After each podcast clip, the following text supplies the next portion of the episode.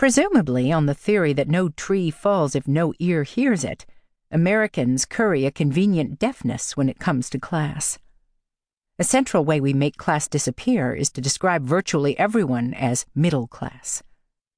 A recent Bloomberg story quoted an amusement park worker earning $22,000 a year and a lawyer with an annual income of $200,000, both calling themselves middle class. I still remember my shock when a close friend, a professor married to a partner in a major D.C. law firm, referred to herself as middle class. At the time, she undoubtedly belonged to the top 1%. And that lawyer who earns $200,000 a year? His income places him in the top 6% of American earners. The working class is wise to such people.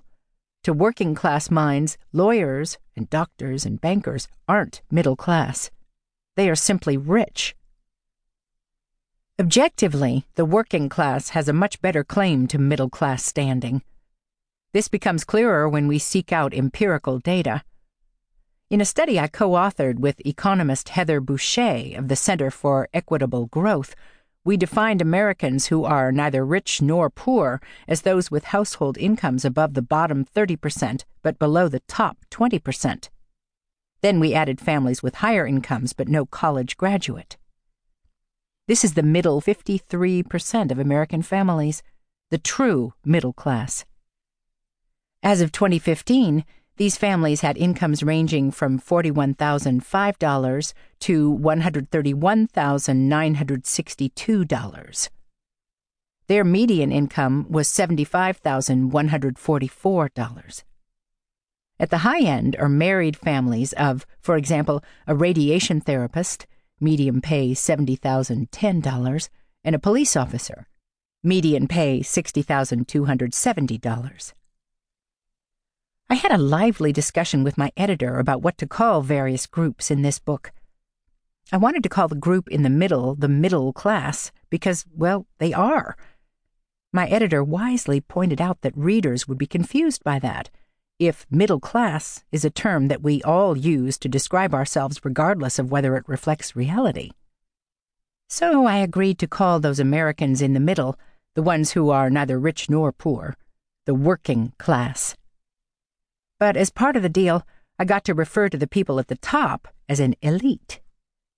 It's not a term many Americans are comfortable with, but if you are part of the professional managerial class, well, you're an elite.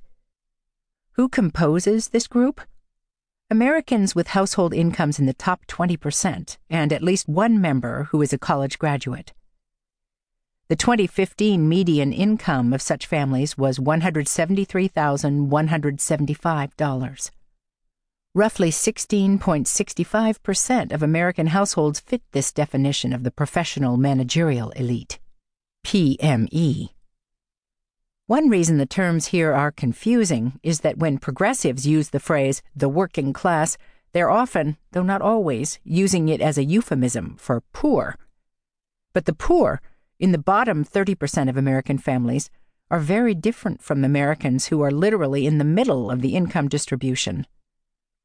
With a median household income in 2015 of $22,500, Low income families typically have different family structures, different types of jobs, and different political beliefs from Americans in the middle. Only 12% of Trump voters have incomes below $30,000 a year, and Republicans are relatively rare among this group, something that bumps up the median income of Trump voters overall. America's failure to share a language to talk about class can leave us literally speechless on the topic or just plain wrong.